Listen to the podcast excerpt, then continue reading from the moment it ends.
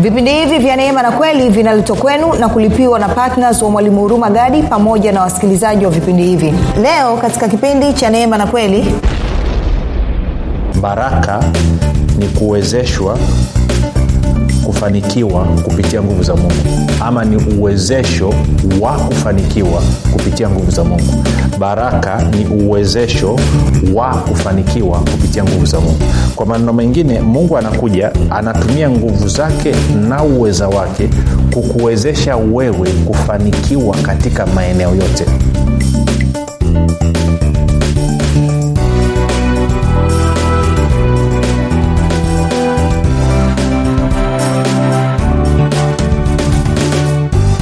popote pale ulipo rafiki ninakukaribisha katika mafundisho ya neema na kweli. Jina langu naitwa huruma gadi na ninafuraha kwamba umeweza kuungana nami siku ya leo ili kuweza kusikia kile ambacho bwana yesu ametuandalia.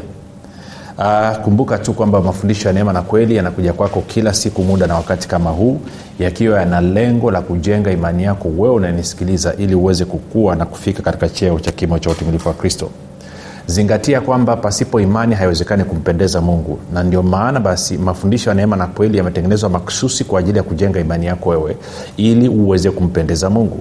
Kwa maana bibilia inasema wazi kabisa kwamba mwenye haki ama mkristo anatakiwa aishi kwa imani. Sasa kama wewe auishi kwa imani maanaake ni kwamba haumpendezi mungu lakini pia zaidi ya hayo neno linatuambia pia e, kwamba kila tendo lisilo la imani ni dhambi. Unasema imeandikwa wapi? Waibrania 116 warumi 117 pamoja na, na, na warumi 1421 hivyo basi mafundisho ya neema na kweli yametengenezwa makususi kukujengea imani yako wewe kukupatia maarifa ili uwe na maarifa kama ya mwana wa mungu yaani yesu kristo ili ufike mahali uweze kufikiri kama kristo uweze kuzungumza kama kristo na uweze kutenda kama kristo. Kwa lugha nyingine ukue na kufika katika cheo cha kimo cha utimilifu wa kristo hivyo basi asante kwa ajili ya wale wote ambao wamefanya maamuzi ya kuwa wanafunzi wa kristo kwamba wametambua kwamba walipozaliwa mara ya pili ni kwamba wamezaliwa mara ya pili kwa sababu ya agano jipya agano la damu ya bwana wetu yesu kristo. Na hivyo wamejijua kwamba wao ni wanafunzi wa kristo na wala sio wanafunzi wa musa. Na kwa maana hiyo basi wameanza mchakato wa kujifunza mafundisho ya kristo ili maisha yao yaweze kumfanania kristo. Kumbuka ukuitwa umfananie musa wala hukuitwa umfananie mtu mwingine yeyote. Umeitwa umfananie yesu kristo. Na huwezi ukamfanania yesu kristo pasipo kujifunza mafundisho ya kristo. Na mafundisho ya kristo ni yepi basi msingi wa mafundisho ya kristo ni neema na kweli. Ah, tumekuwa na wakati mzuri na leo nina furaha kwamba tunaanza somo jipya somo jipya ambalo uh, naamini kabisa lita, lita kubadilisha kama ukilisikiliza ukafuatilia na ukafanyia kazi kila kitu ambacho kitazungumzwa katika somo hili. Kichwa cha somo hili kinaitwa baraka ya abrahamu na, ma, na maisha ya mkristo. Baraka ya abrahamu na maisha ya mkristo. Uh, kuna mambo kadha wa kadha nataka tuyazungumze hapa kwa sababu um, mwaka 215 mwaka 215 mungu aliniambia kitu akaniambia kwamba kanisa la tanzania bila umaskini inawezekana kanisa la tanzania bila umaskini inawezekana kuna uwezekano ukawa na kanisa ambalo halina umaskini. Una, ukawa na kanisa ambalo halijaa umaskini. Picha iliyoko sasa hivi sio nzuri sana. Sasa kuna vitu kadhaa tutavizungumza hapa. Sasa nitasema kama navyosema siku zote. Ukikutana na mtu yeyote eidha anasema yeye ni mkristo ama sio mkristo. Eidha anasema kwamba yeye ni mtumishi wa mungu ama sio mtumishi wa mungu. Kutana na mtu yeyote ambaye anakumbatia umaskini huyo mtu kufikiri kwake kuna hitilafu huyo mtu kufikiri kwake kuna hitilafu na ukweli ni kwamba mtu yoyote anayekumbatia umaskini ana shida kwenye akili yake. Na hili lazima niliseme tangu mwanzo kabisa. Kwa sababu gani? Ingekuwa hata hata yule hata yule yule yule labda niweke hivi. Tutaangalia katika somo hili chimbuko la umaskini ni nini? Alafu tukishaangalia chimbuko la umaskini ni nini kutoka katika neno la mungu wewe mwenyewe utapima kama kukumbatia umaskini na kukubaliana na umaskini ni sahihi ama sio sahihi. Ndio lengo la somo hili kwamba baraka ya abrahamu ilikuja itupe maisha fulani. Ilikuja itufanye tuwe watu wa aina fulani. Ilikuja itupe kiwango cha maisha cha namna fulani.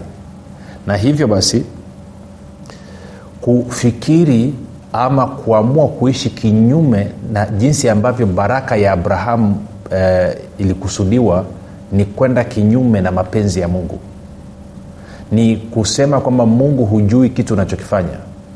Kwamba umeleta baraka ya abrahamu ambayo by the way baraka ya abrahamu kwa lugha nyingine inaitwa baraka ya bwana.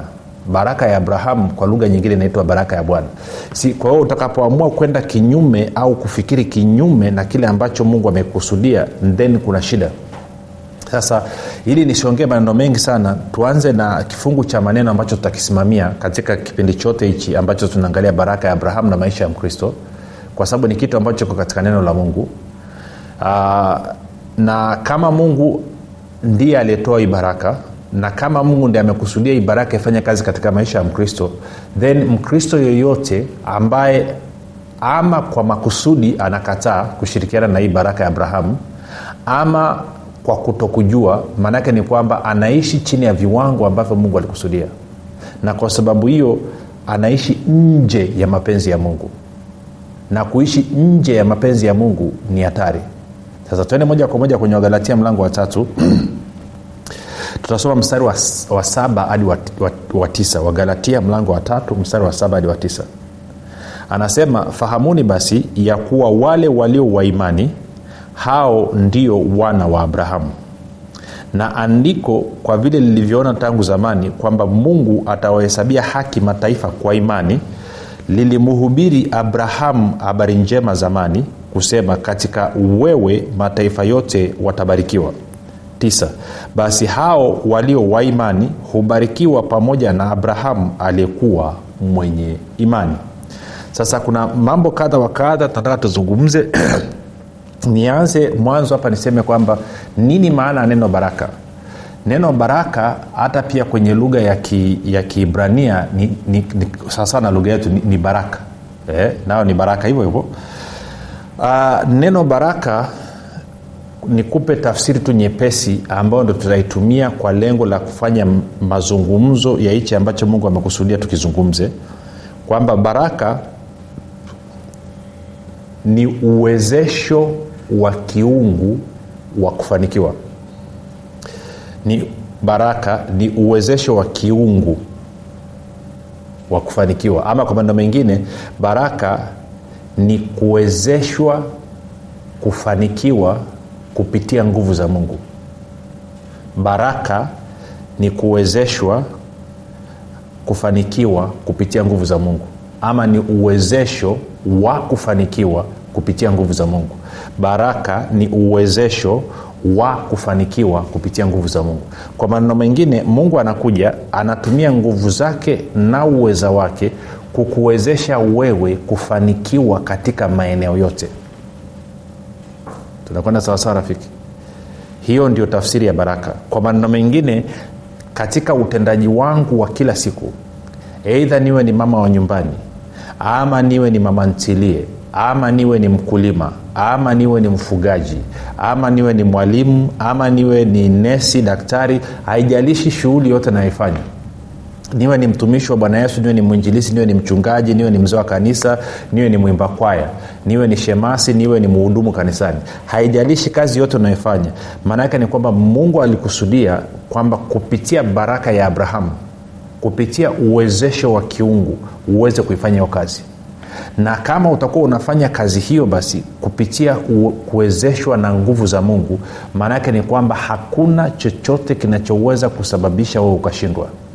Maana yake ni kwamba mungu amekusudia kwamba wewe uwe ni mshindi na uwe ni mtu wa kufanikiwa katika maeneo yote. Sawa? Kwa kusema kwamba baraka ni uwezo wa mungu juu ya mtu unaosababisha huyo mtu kufanikiwa katika maeneo yote ya maisha yake. Baraka ya bwana inapokuja juu ya mtu maanake ni nguvu ya mungu uwezo wa mungu unakuja juu ya huyu mwanadamu. Na ukishakuja juu ya huyu mwanadamu unamwezesha kufanikiwa katika maeneo yote ya maisha yake. Maanaake ni kwamba hakuna eneo lolote ambalo huyu mwanadamu atashindwa. Sasa hichi ndicho kitu ambacho mungu alikusudia hili ndio jambo ambalo mungu alikusudia. Na kama mungu ndio alikusudia hilo maana yake ni kwamba mimi na wewe lazima tutege sikio lazima tufumbue macho yetu lazima tufanye akili zetu ziwe makini ili kuweza kuona kusikia kutafakari na kupokea katika mioyo yetu kile ambacho mungu anasema katika neno lake kwenda kinyume na hapo ni kwenda kinyume na mungu. Sijuka wananipata rafiki. Kwenda kinyume na hapo ni kwenda kinyume na mungu. Ni kuishi tofauti na ambavyo mungu alikusudia. Sasa kama wewe umeokoka au inawezekana haujaokoka kwa maneno mengine nazungumzia kuzaliwa mara ya pili ama nikitumia lugha ya mtaani ambayo siipendi sana lugha ya mtaani anasema kama wewe ni mlokole ingawa mimi hilo neno silipendi kabisa. Kwa sababu neno mlokole haliko kwenye kamusi ya kiswahili. Miaka hiyo niliamua kufanya utafiti nilivyosikia walokole walokole nikatafuta neno mlokole maanaake nini? Nikaangalia kwenye kamusi nikakuta hakuna maana neno mlokole. Baadaye nikaja nikaambia ili neno mlokole ni neno ambalo lilitokea uganda. Likapita likaingia mkoa wa kagera. Na kule uganda walikuwa wanasema balokole balokole. Huku eh, si tunasema mlokole wao wanasema balokole. Na balokole maana yake ni kwamba ni mtu mwenye maneno mengi lakini hana kitu cha kuonyesha. Na kwa asilimia kubwa ukiangalia watu wengi waliokoka wamejaa maneno mengi sana wanazungumza mambo makubwa sana mambo ya majivuno lakini hawana kitu cha kuonyesha. Hilo ni tatizo. Sasa nachotaka kusema ni kitu hichi kwamba ukiangaza asilimia kubwa ya watu waliookoka maisha yao ni duni. Sasa tuna ambao wameokoka wako serious na uokovu maisha yao ni duni kwelikweli kuna wengine ambao wanasema wameokoka lakini maisha yao hayana tofauti na watu wa duniani. Hawa watu nina maswali kuhusu uokovu wao. Hawa watu hawamtegemei mungu kwa namna yoyote ile wameokoka jina tu lakini nao ni wapiga dili kama watu wa mtaani. Hii ni shida. Na wakati mungu alikusudia kwamba mtu anapozaliwa mara ya pili ndene akishazaliwa mara ya pili baraka ya bwana ama baraka ya abrahamu inatakiwa ije ifanye kazi katika maisha ya huyu mtu kwa sababu mungu anakusudi na huyu mtu kubarikiwa. Na ndicho kitu ambacho nataka nikizungumze kwamba upate ufahamu na maarifa. Ili huo ugumu na makandamizo na mkanganyiko wa maisha ambao unaishi sasa hivi uweze kutoka hapo. Mungu alisema wazi kabisa. Anasema watu wangu hawatakopa watakopesha. Watu wangu watakuwa kichwa na wala sio mkia. Lakini leo hii ukaangalia maisha ya watu wengi waliookoka kwanza wamejaa madeni infact nawambiaga watu hivi ukitaka hela yako isirudishwe mkopeshe mlokole. Kopesha mtu aliokoka. Hawezi kulipa hata afanyeje. Hata kama anataka hawezi. Si. Eh? na wengine nafahamu wanapata shida wanakopesha wachungaji. Mchungaji akija dukani kwako usimkopeshe. Fanya edha mpe ama wambia haiwezekani. Ukimkopesha umeliwa. Eh? Kwa kuna ndugu mmoja alikopesha ali, ali ni, ni muuza duka du, anauza duka la mtu. Duka sio la kwake.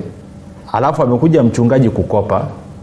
Alafu akamwonea mchungaji wake aibu. Akamkopesha vitu vya sijui shilingi laki tatu sijui eh? alafu siku ya kulipa mchungaji saundi kibao. Na ukimfuatilia mchungaji sana sana anakutishia laana. Kwa unakuwa umetafuta kesi ya pili. Kwa hiyo akija kwako mtumishi wa bwana edha mpe bure ama mwambie huna. Haiwezekani. Kuliko kusaa unakopeshana. Tuko sawa rafiki? Unasema ah, ni wazo tunakupa kwa hiyo nachotaka kusema nini? Nachotaka kusema ni kitu hichi.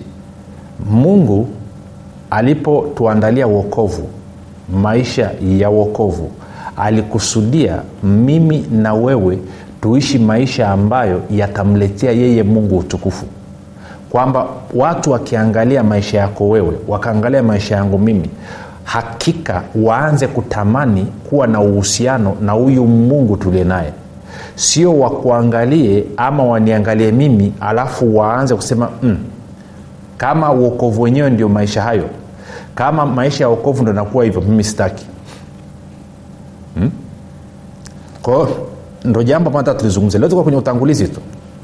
Na ndio maana huwa anasema kwamba kuna watu okay, hivi watu walioko ndani ya uokovu hawajui uokovu ni nini.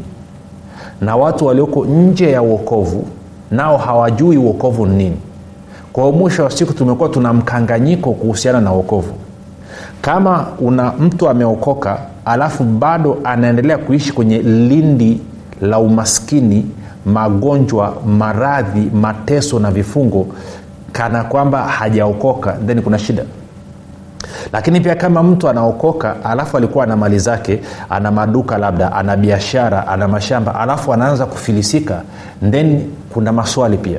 Maanake ni kwamba inawezekana kitu alichopewa hakupewa wokovu alichopewa amepewa dini. Maana kama ni, ni, ni wokovu kama ambavyo bibilia imezungumza huyu mtu kubadilika kwake kuendelea kwake kustawi kwake kufanikiwa kwake kulitakiwa kuwe dhahiri. Kwa sababu gani? Kwa sababu huyu mtu alivyookolewa ameokolewa afanane na yesu kristo. Ndio sababu ya kuokolewa. Moja tu tukasome mstari hapa tutarudi kwenye wagalatia lakini tuende kwenye warumi nane. Najua saa nyingine nadhani wakristo wanasahau kwamba mwasisi wa wokovu aliyekuja na mpango kazi wa wokovu ni mungu sio mwanadamu. Si mpango wa wokovu sio mpango wa dhehebu fulani sio mpango wa dhehebu lolote wala sio mpango wa dini yoyote. Wokovu ni mpango wa mungu. Wokovu sio mpango wa mwanadamu. Wokovu swala so zima chimbuko la wokovu ni mungu mwenyewe wazo la uokovu ni la mungu mwenyewe. Na hivyo anayeweza kutekeleza maisha ya uokovu ni mungu mwenyewe. Na anayejua kwamba maisha ya uokovu yanatakiwa yafananeje ni mungu mwenyewe. Kwa hiyo huwezi ukaangalia swala la uokovu ukaliangalia sawasawa na mtizamo wa dhehebu lenu ama mtizamo wa kikundi chenu. Haiendi namna hiyo. Tunaangalia uokovu sawasawa na ambavyo mungu alikusudia. Kwamba kwa nini mungu alikuokoa kwa nini mungu aliamua mimi na wewe tuokoke? Ama kwa nini mungu anataka watu waokoke? Maanake bibilia inatueleza wazi kabisa mapenzi ya mungu ni watu wote wafikie ujuzi wa kweli na wapate uokovu kwa nini mungu anataka watu waokoke? Si lazima uanze kujifunza kujiuliza maswali kutokea kwenye upande wa mungu. Kwa sababu swala so zima la uokovu ni mpango wa mungu sio mpango wa mwanadamu. Sasa ukianza kuangalia hivyo kwamba uokovu ni mpango wa mungu sio mpango wa mwanadamu then inakusaidia kujiuliza maswali sahihi. Lakini ukianza kuangalia ukawa umedanganyika ukadhania kwamba swala zima la uokovu ni mpango wa wanadamu ama ni mpango wa dhehebu fulani ama ni mpango wa kikundi fulani ama ni mpango wa mtumishi fulani then tuna matatizo. Tuna matatizo. Okay tene warumi 8 nikuonyeshe. Anasema hivi. Warumi 8 maana wale aliowajua tangu asili kwa maneno mengine kabla ya kuwekwa misingi ya ulimwengu. Wale aliowajua kabla ya kuwekwa misingi ya ulimwengu anasema aliwachagua tangu asili kwao aliwachagua kabla ya kuwekwa misingi ya ulimwengu ili wafananishwe na mfano wa mwanawake mwanawake ndani mungu ili yeye awe mzaliwa wa kwanza miongoni mwa ndugu wengi. Kwa anasema mungu alichagua watu kabla ya kuweka msingi ya ulimwengu na aliwachagua ili wafananishwe na mfano wa mwanawake yaani yesu kristo ili yesu kristo awe mzaliwa wa kwanza miongoni mwa ndugu wengi. Mimi na wewe mungu alituchagua kabla ya kuwekwa misingi ya ulimwengu alifanya maamuzi kwamba mimi na wewe tutafanana tutafanana na yesu kristo. Na kwa kufanya hivyo inasababisha yesu kristo awe mzaliwa wa kwanza miongoni mwa ndugu wengi kumbuka yesu kristo ni neno naye neno alikuwa mungu naye neno alikuwa kwa mungu. Pasipo neno hakuna chochote kilichofanyika. Yohana 1 anasema naye neno akafanyika mwili akakaa kwetu tukauona utukufu wa baba amejaa neema na kweli. Kwa hiyo anasema neno alivyofanyika mwili akawa ni yesu mwana wa mungu. Huyu mwana wa mungu mimi na wewe watu wote waliozaliwa mara ya pili watu wote waliokoka wameokolewa ili wafanane na yesu kristo. Sasa hilo ndio kusudi la mungu. Hilo ndio kusudi la mungu. Kusudi la mungu halikuwa kwamba watu waokoke waende wakarundikane mbinguni. Hiyo sio pointi pointi ilikuwa ni kwamba watu wafanane na yesu kristo. Eidha huko mbinguni ama huko hapa duniani unatakiwa uwe unafanana na yesu kristo. Okay. Uh, na ndio maana ukisoma kwenye waefeso mlango wa nne ukaanza ule mstara wa 11 hadi wa 13 anasema naye alitoa wengine kuwa mitume wengine kuwa manabii wengine kuwa wainjilisti wengine kuwa wachungaji na walimu kwa kusudi la kuwakamilisha watakatifu hata kazi ya huduma itendeke ili mwili wa kristo ujengwe mpaka sote tufikie umoja wa imani na kuwa na maarifa kama ya mwana wa mungu na kukua na kufika na kukua na kuwa mtu mkamilifu na kufika katika cheo cha kimo cha utimilifu wa kristo. Kwa hiyo kwa maneno mengine warumi 829 ni kama vile mtoto amezaliwa.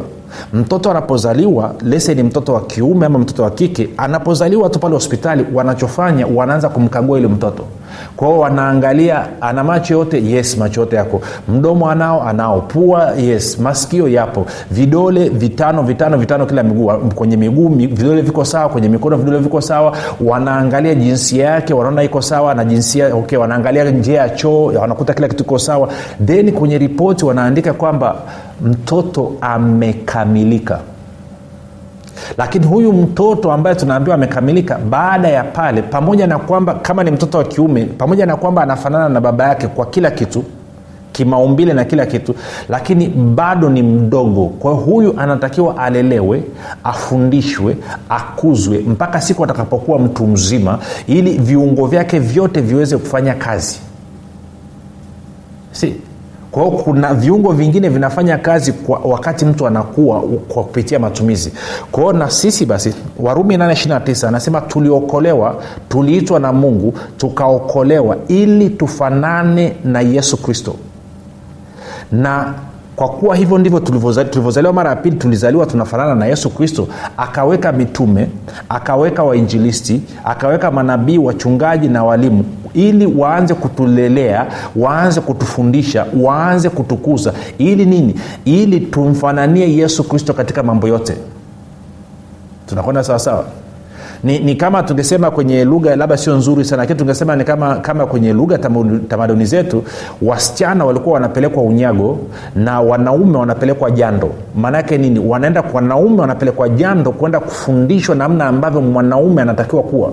Na wasichana wanapelekwa unyago kwa kipindi kile walikuwa wanaenda kufundishwa wanafundwa namna ya mwanamke ambavyo anatakiwa kuwa anatakiwa kuishi na mme wake anatakiwa namna ya kusimamia na kutunza nyumba yake. Kwao na sisi tulivyozaliwa mara ya pili yes pamoja na kwamba tumekamilika pamoja na kwamba tunamfanania yesu kristo tunapewa mitume manabii wainjilisti wachungaji na walimu ili watufundishe kupitia neno la mungu watulelee ili tuweze nini? Tuweze kukua na kufika katika cheo cha kimo cha utimilifu wa kristo. Kwa nini? Kwa sababu hivyo ndivyo tulivyoitwa tumfananie kristo. Twende timotheo wa pili mlango wa tatu alafu nitaanza mstari wa 16 hadi wa 17 anasema hivi kila andiko lenye pumzi ya mungu lafaa kwa mafundisho na kwa kuwaonya watu makosa yao na kwa kuwaongoza na kwa kuwaadibisha katika haki ili mtu wa mungu awe kamili amekamilishwa apate kutenda kila tendo jema.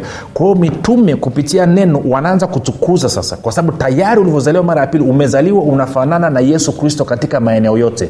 Isipokuwa tu bado ni mchanga kwa hiyo unapewa mitume unapewa manabii unapewa wainjilisti wachungaji na walimu. Kupitia neno la mungu wakufundishe wakukamilishe ili uzidi sana katika kila kazi njema. Kwa maneno mengine yesu kristo aanze kuonekana kupitia wewe. Hilo ndo kusudi ambalo mungu alituitia. Hilo ndo kusudi ambalo mungu alituitia. Na nikishaanza kuelewa hivyo then nitaanza kuona nafasi ya baraka ya abrahamu katika maisha yangu katika kuniwezesha mimi kuishi hayo maisha ambayo mungu alikusudia. Sijui kawa nanipata rafiki kwao huo ndo utangulizi wetu kwamba mungu ametuita akatubariki kwa baraka zote za rohoni. Maanake nini? Ametupa baraka ametuwezesha kwa uwezo wa kiungu ili maisha yangu mimi na maisha yako wewe yaweze kufanya nini? Kumdhihirisha yesu kristo kwa ulimwengu kumdhihirisha yesu kristo kwa watu ambao wanatuzunguka. Hayo ndio maisha ya wokovu na muda umetuishia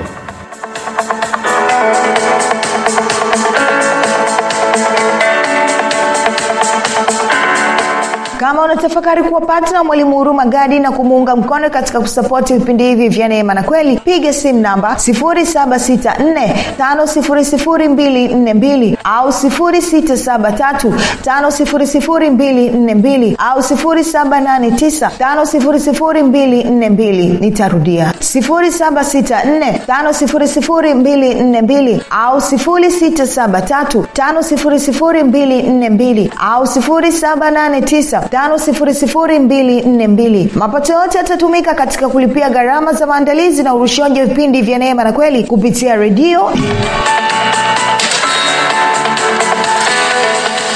baada ya hayo mapumziko mafupi rafiki kama umesikiliza unasema ah, mimi nimejua. Kumbe lengo la uokovu ni ili nimfananie yesu kristo mwokozi wa ulimwengu. Nataka kumfanania yesu kristo. Basi hatua ya kwanza rafiki ni wewe kumkaribisha yesu kristo kuwa bwana na mwokozi wa maisha yako. Bila yeye huwezi ukamfanania yeye ambayo unataka kumfanania. Fanya maombi yafuatayo pamoja na amesema mungu wa mbinguni. Naamini kwa moyo wangu wote kuwa yesu kristo ni mwanao alikufa msalabani aondoe dhambi zangu. Kisha akafufuka mimi niyo mwenye haki. Nakiri kwa kinywa changu ya kuwa yesu ni bwana. Bwana yesu nakukaribisha katika maisha yangu. Uwe bwana na mwokozi mponyaji mstawishaji mwezeshaji na mlinzi wa maisha yangu asante kwa maana mimi sasa ni mwana wa mungu. Rafika umefanya maombi mafupi kabisa ninakukaribisha katika familia ya mungu ninakukabidhi mikononi mwa roho mtakatifu na kwa neno la neema ya mungu ambalo linaweza kukamilisha ili uweze kumfanania kristo katika maeneo yote. Basi mpaka hapo tumefika mwisho rafiki. Eh, kumbuka tu jina langu naitwa huruma gadi na yesu ni kristo na bwana